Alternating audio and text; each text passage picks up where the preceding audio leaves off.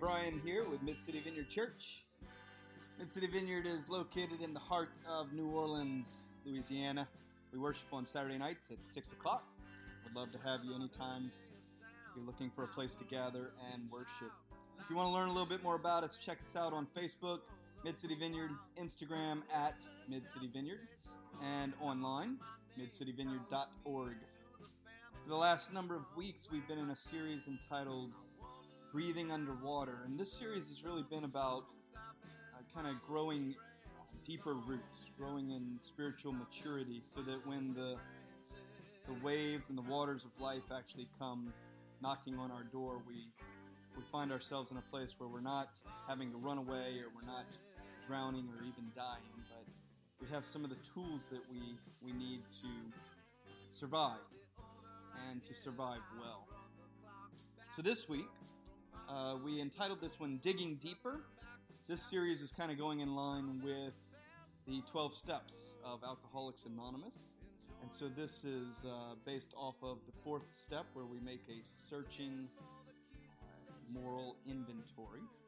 So I'm really excited about this particular teaching. This is probably one of the more challenging steps. This is probably one of the more challenging things uh, when it comes to maturing and growing uh, deeper roots. But I encourage you to take a listen and just see what kinds of things the Holy Spirit might be leading you towards. Thanks for checking it out. We'll head on over to the podcast. Much peace to you. So, tonight we're going to continue our series, Breathing Underwater. We've been, uh, what is this? This is the fifth part of our series now. I believe this series will go uh, probably 11, 12, maybe 13 weeks. And I truly, I mean, my prayer, as I pray for you guys, um, really each day, my prayer is that we would have ears to hear whatever it is the Spirit of God is saying to us. And I understand fully that the Spirit of God says different things to different people right when we need it, when we need it. But in these teachings, and as we dig into these scriptures, and as we look through and kind of uh, relate this to some of the, the steps of Alcoholics Anonymous or addiction recovery programs, uh, and just seeing the kinds of things that, that God may be doing in our own personal lives, I, my, I really, I just, I don't think I've ever felt, as long as we've been at church, this deeply about a, uh, something that God is doing in us as a people. So I, I encourage you, take the, the, the exercises and, that you're given and, and press into this and just engage the Holy Spirit in this. Nathan, would you please, and Lucas, would you please hand these out? I do have these exercises in this on the back as a blank sheet, so you could take any notes that you might like to take. Give Lucas a few, and you take some. So tonight, uh, we start, and if you would like a Bible, there's paper Bibles right here on the communion table. You can grab one. If you do not own a Bible and would like one, you can take that Bible all the way home with you. But we're going to be, uh, our main text tonight is Matthew chapter 7, verses 4 and 5. First, I read this from uh, the NIV version, where Jesus says, do not judge, or you too will be judged. For in the same way you judge others, you will be judged, and with the measure that you use, it will be measured to you. Why do you look at the speck of sawdust in your brother's eye and pay no attention to the giant plank in your own eye? How can you say to your brother, Let me take the speck out of your eye, when all the time there is this plank in your own eye. Don't pick out the speck until you pick out your own plank. Now, we've probably heard this before, maybe a number of times, but tonight maybe we'll look at it from a little different place. In Alcoholics Anonymous, step number four says, We made a searching and fearless moral inventory of ourselves. I've been told that this is one of the most dreaded steps in Alcoholics Anonymous. Because the first step is kind of like, okay, we, we come to an admission of our addiction. We, we, we admit that we're powerless. Uh, that second step, where, where we acknowledge a power higher than ourselves. That third step, which is also quite difficult, but we surrender to God as we understand God. But the truth is, those things are kind of, you know, it's, it's some head work, it takes some engagement of the heart.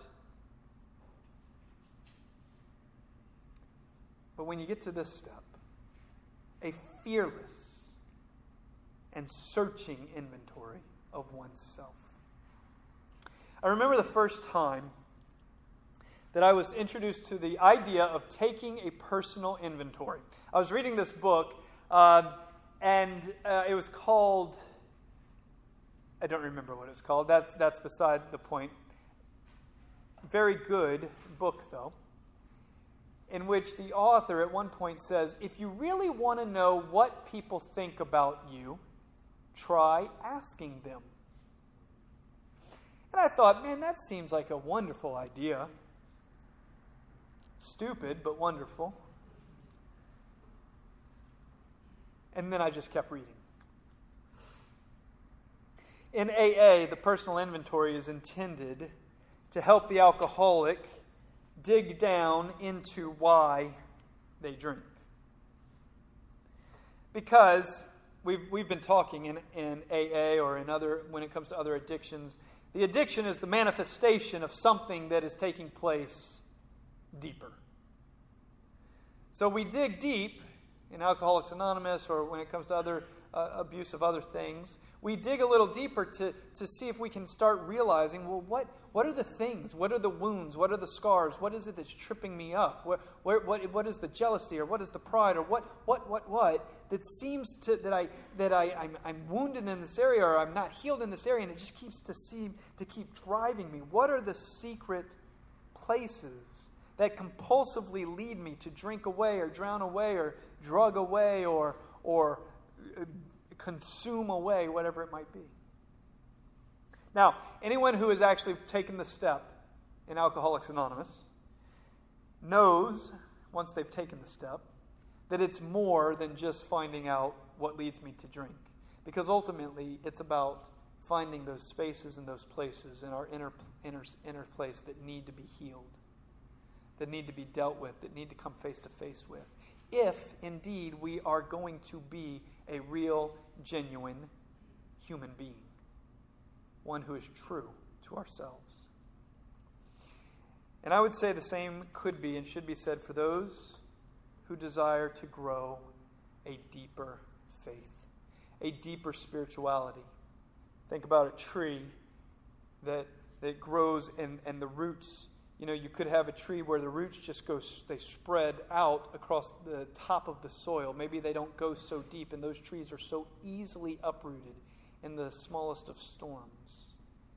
But you take a tree that's 100 plus years old, like a, a giant oak, and those roots have sunk deep, deep, deep into the ground.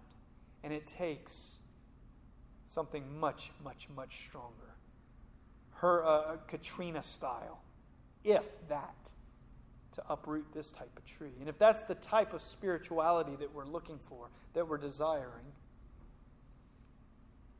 then this would be a step that we could not skip. Those desiring to be mature, those desiring to be shaped and formed more deeply by the Spirit of the divine.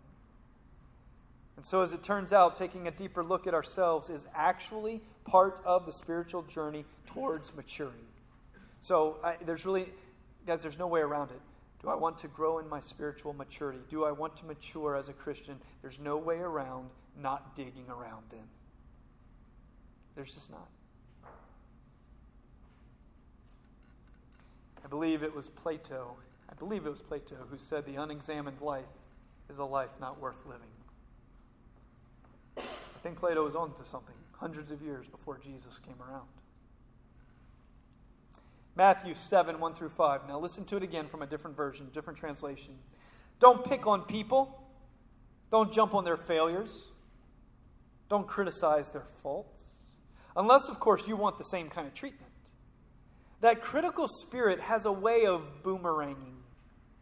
It's easy to see a smudge on your neighbor's face and be oblivious to the ugly smear on your own. Do you have the nerve to say, Let me wash your face for you, when your own face is distorted by contempt? It's those, or it's, it's this whole traveling roadshow mentality all over again, playing the holier than thou part instead of just living your part and staying in your lane. Wipe that ugly smear off of your own face, and you might be fit to offer a washcloth to your neighbor. Jesus is the one that says, Look at yourself. Look at yourself. In a world filled with people who are convinced that everyone else is the problem. Come on. I mean, how many of your problems really haven't been yours? But if they would just. And I get it. Because, like, we're in this together. In a world full of people who are convinced that everyone else is a problem, or is the problem, I think it's time for us to take a look at ourselves. And this is the thing this type of moral scrutiny, it's not to discover how good you are, and it's not to discover how bad you are. It's not to regain some moral high ground, but the idea here is to begin honest, what uh, Father Richard Rohr would call shadow boxing, which is at the heart of spiritual awakening. It's at the heart of the spiritual awakening. The truth is going to set you free. That's what Jesus says. Jesus promised, listen, the truth. He's talking about himself, but he's also talking about when you experience truth, even in your own heart, it will set you free. Make no mistake about it, though, sometimes the truth is very painful on the front end. Because when somebody begins down this path, it's important to realize that you might run into some things you don't like. And that's okay. Because you're not going to stay there.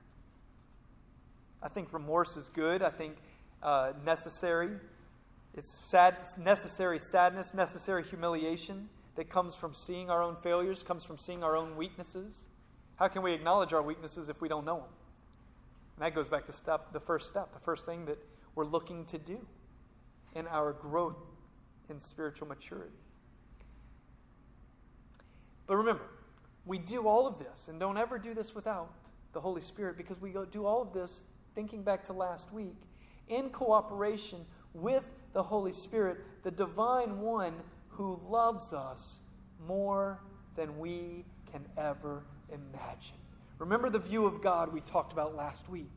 If your view of God is distorted as one who is abusive, as one who holds, thing and, holds things and lords things over you, you, you won't be able to do this. You won't want to do this. But as our worldview, as our paradigm, as our understanding of God as good and beautiful and loving and merciful and on our side. As that, that understanding and that experience of God becomes more our experience, the easier it becomes to dig around with God because we're not doing it by ourselves. We're not in it by ourselves. And the goal here, and this is so important, the goal here is not to just get completely fixed or to find a way to not sin anymore. The, the goal here is actually the struggle and the encounter itself. That's where the growth comes in a lot of the times. The growth and the struggle, or the, the growth comes from the struggle. I mean, it, the truth is, we know this. We all look back on times in our lives where there was a struggle.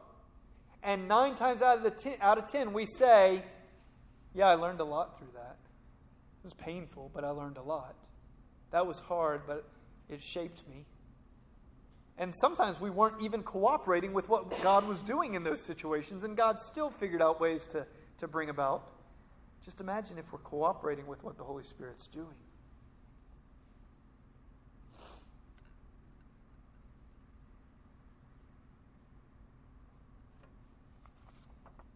Not long after I read that book the first time, my dad, who was also my boss at the time, said, "Hey, we need to uh, we need to have a conversation." He said this at work, so I knew this wasn't a dad-son conversation. Oh crap! At the time, I was about 24. I had been a, a staff pastor for two years now um, at a church of 1,800 people. Why anybody would hire someone to be a pastor at the age of 22, I have no idea.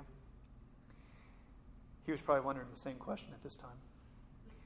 I sit down in his office. He says, Listen, he says, uh, some, some some people have been coming up to me and they're concerned for you, concerned about you. He says, but uh, it's not just one person, it's not just two people, but it's, it's a good number of people. But uh, they've been saying to me that you really come across as incredibly arrogant. You've been coming across to people as kind of a know it all, kind of a holier than thou, kind of a hey, look at me, kind of a I've got position, uh, kind of a jerk. And I was like, you can stop anytime. he said, it's not good. He says, people have told me that when they walk into the lobby and, and they walk past you, that you have an air about you. It's an arrogant air. He says, and I need you to think about it. I need you to go home and I need you to process it. I need you to determine if you recognize it. And we need to have a few more conversations uh, because this, we can't just keep going like this. We can't treat people this way. I obviously disagreed with him. Uh, I mean, I was none of those things. These people that had told him these things, they were mistaken. I knew that, right? In AA, they call that denial. I like to call it my blind spots. That bit of chosen blindness, or what AA calls denial, that's the thing that allows us to keep just being the way we are without ever seeing a problem with it. It's the thing that allows us to keep being cruel to people without thinking we're being cruel, because it's a blind spot, or it's denial. It's the thing that allows us to continue being a, uh, a, a, a consumer of goods and a consumer of people without ever actually thinking it because we're in denial about it. We're not owning up to it. It's a blind spot. It's that thing that keeps lets us keep doing those things without thinking there's anything wrong with them because we're in denial or it's a blind spot. And we all have stuff that we can't see. We all have stuff that we dare not to see. And so what we do is we kind of create a shadow self. We wear a mask. We keep doing our thing. We keep up our persona. We keep up our image. And the more we do that, the genuine, true person that we are is further and further just tucked away, tucked away, tucked away, tucked away, tucked away, tucked away, tucked away. And you're becoming less and less who you were created to be, and more and more this person, this protect, protector of image. It's not genuine. So here's what we need I'm convinced of it. You're going to love this. We need conflict. We need conflict in our life. Now, show of hands, how many of you just hate conflict like the plague? I know. Uh, me too. And we need it. We need relationship difficulties. We need failures in our lives. We need defeats to our grandiosity. We need even enemies at times. Otherwise, we'll have no way to actually track down our shadow self. We'll have no way to figure out where we're faking it and what is happening here. These things that I just mentioned, they are necessary mirrors. Think about this. Conflict in your life is a mirror because all of a sudden you're face to face with someone that, if you handle your conflict correctly, if you actually get face to face with them, now you're face to face. You're face to face with your, some of your own stuff they're face to face with some of their own stuff. You're face to face with how am I going to learn how to receive criticism? How am I going to learn how to give back how I feel or give constructive criticism or critique? How are we going to decide if we can stand as friends after this conflict? Or are we going to just, I, I don't know what word I'm looking for. I was going to say pansy out and just walk away. We can. Or we can use it as a mirror and we can see if we can't, maybe through the grace of God, actually come out on the other side stronger than when we went in. Conflicts, I hate, listen, I hate conflict. And when people call me and they're like, we need to talk, I'm always like, crap, I don't want to talk. Because I know what that means.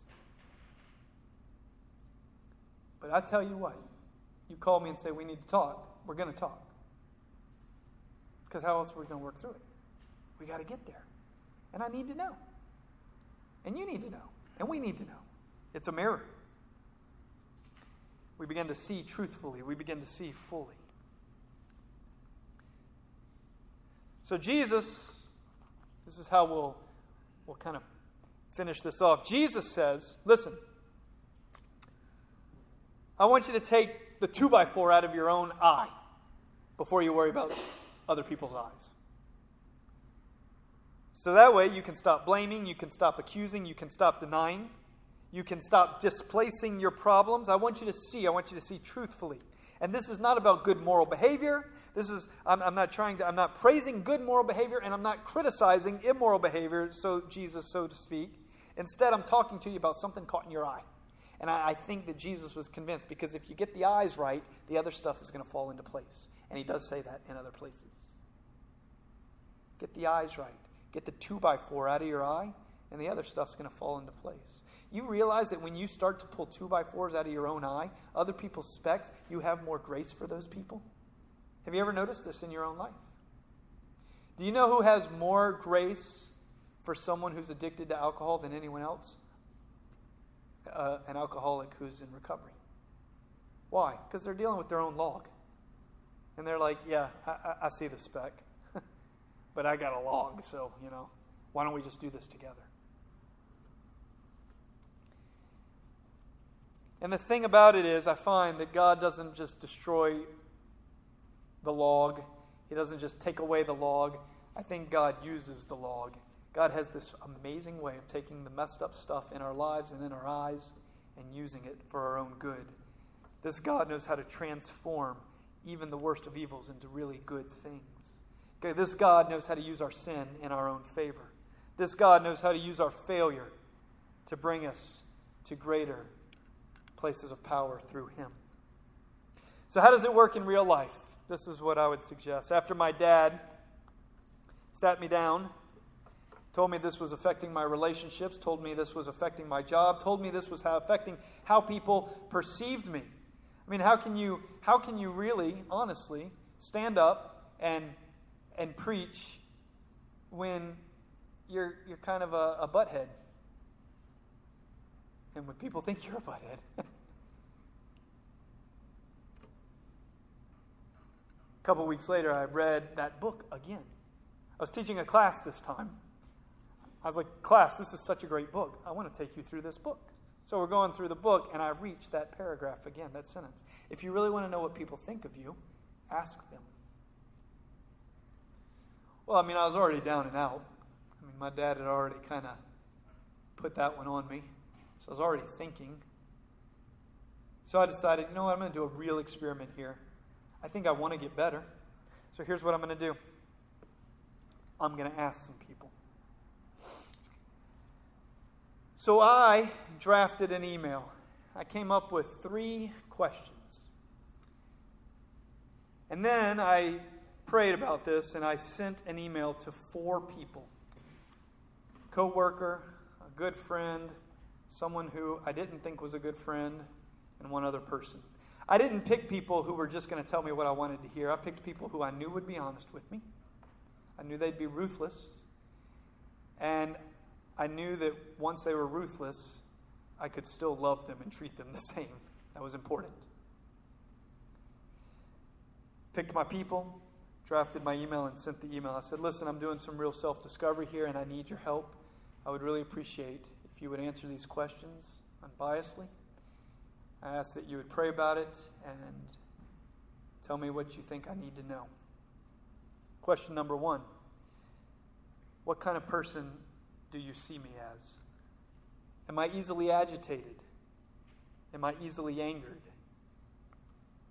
Am I arrogant? Manipulative? I just put all these adjectives in, in parentheses. Question number two How do you see me overall as a person? Am I fun to work with? Am I intimidating? Am I grumpy? Am I passive? The question was a very similar question to the first one, yet they found ways to answer them differently and equally devastatingly. Um, number three, what blind spots do you see in my life that I might not be aware of? Now, here's the thing If you decide to do any type of moral inventory like this, and you ask people to be honest, then don't expect anything less. And lay down your right to be offended. They're going to be scared to death, to be honest with you. Scared to death. Because they know that if they're really honest with you, you might chalk it up on them. The answers came back and they were devastating. Devastating. I got the answers and literally went home and cried for a week straight. It was awful. I mean, things like, well, Brian, I think you are a nice person, and sometimes you're really fun to be around, but I do feel like whenever you walk into a room, you automatically assume that you're most, the most important person in the room. I have noticed that whenever someone in our one of our meetings uh, becomes emotional, uh, you become uh, uh, uh, very anxious, and you act as though they are lower than because they, they shed a tear. I do want to say, Brian, that uh, sometimes the way you treat people, you're incredibly manipulative. uh, I do. I, am thinking of, of, quotes here. These were all. These were all um, uh, uh, things. I've noticed that if someone is not worth your time, you don't even bother speaking to them. I'm like, who decided that I thought somebody wasn't worth my time? But people were seeing this stuff. It was all over me. The answers just kept coming over and over and over again. All four people said the exact same thing. That's when I knew all four people had a problem. I came to realize that I had blind spots. I had blind spots. And I came to realize that I wanted healing and I wanted to change. I came to realize that spiritual maturity does not just happen. No one just happens to grow up uh, spiritually. But you have to grow into it.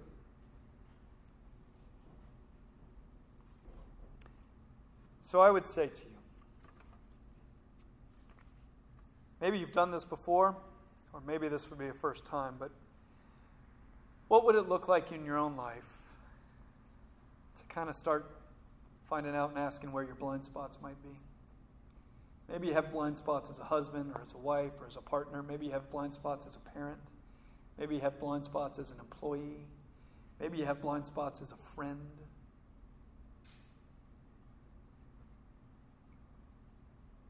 But how do you know if you're blind to them? Maybe you have un what's the word I'm looking for? Um, you have unrealized fears. Maybe you, you have these fears that drive you, but you don't even know they drive you. The people who are close to you, they know they drive you. But they don't say anything because they don't want to rock the boat. Or something like that.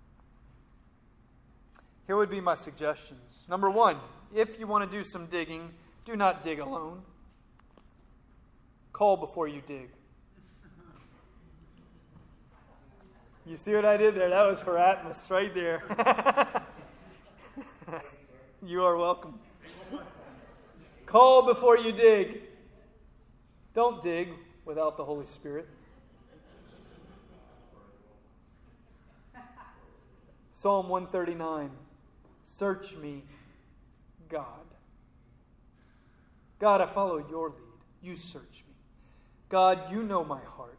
You test me. You know my anxious thoughts. See if there are offensive ways in me and lead me in the way of true, genuine, authentic life. Don't do this without the Holy Spirit. Number two, as part of this exercise, as you're engage other people, engage two people, engage three people. In that exercise, I had two very good friends who I did not ask for their feedback. I just asked them to walk through it with me. Kind of like, hey, look, I'm asking these people for some feedback, and when I get the feedback, I'm going to I'm going to cry for a couple of weeks. And be depressed. And then when I come out of that, would you walk through this with me? Would you, two friends, be the ones who kind of say, hey, remember that blind spot those people told you about? This is kind of. Because your closest friends already see it.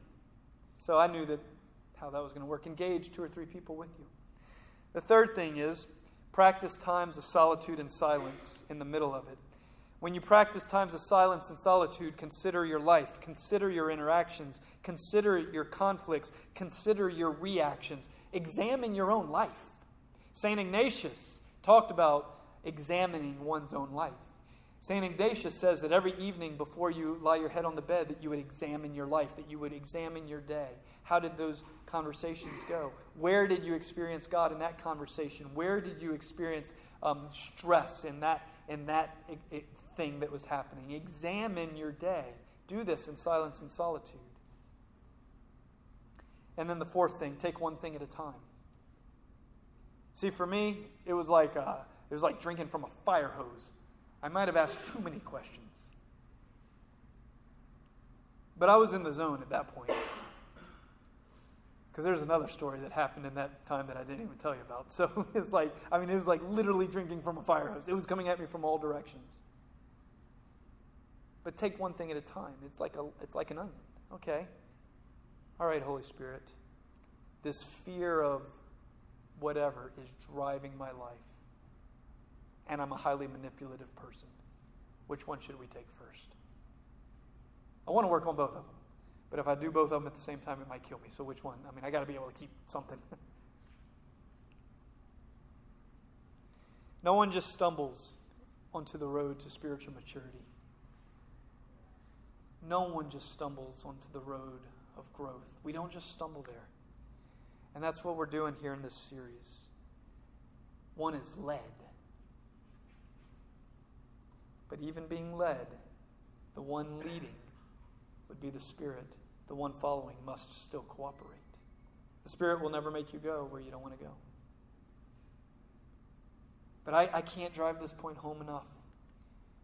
But if we want to be a church, a community of faith where we're growing deep roots, it's not going to happen on accident. It just won't. The Spirit leads, we cooperate.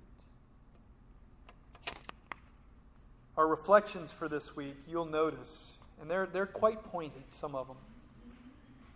You'll even notice on Thursday, I want to bring your attention to it. And I want you to notice how it's worded, because remember, these exercises, this is between you and God. Thursday, make a list of three people who you trust, who you would be willing to be ruthlessly honest with you. Consider the idea of asking them to share their truest thoughts and feelings about you as a person. Consider asking them how you come across, about blind spots, those things. Is this something the Spirit is currently leading you in? You see, do both parts of the question. The first, do the first part. Make your list. Consider it. But then you, you got to do the second part. Is it something that you sense the Spirit of God leading you in? Don't go without the Spirit's lead, okay? Don't do it without the Spirit's lead. You'll notice, though, I wanted to highlight that one. You'll notice that the other ones leading up to that get you to that place. So you'll have more going on there. Tonight, I would like for us to worship and share communion together. And in, in this song of worship, the song is called Form Us. I think it's very fitting. But here's how I'd like to do it. I'm going to pick the guitar up. I, I, I invite you to empty your hands and to, to remain in your seat. You can, you can sit as I begin to sing the songs and as you reflect on what, what is the Holy Spirit inviting you into. As you choose, when you choose to come to the table tonight, the markers are on the table as they are every week. Last week we talked about surrendering. This week we talk about digging deeper, which is a, it's a form of surrender.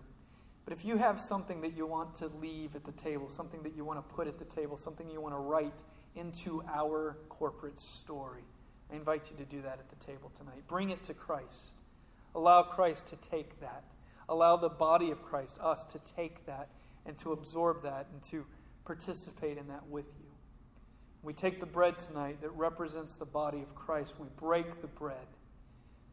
We dip it in the juice that represents the blood of Christ that was poured out for us. And we share communion tonight as a community of faith, knowing in faith that Christ is present here with us.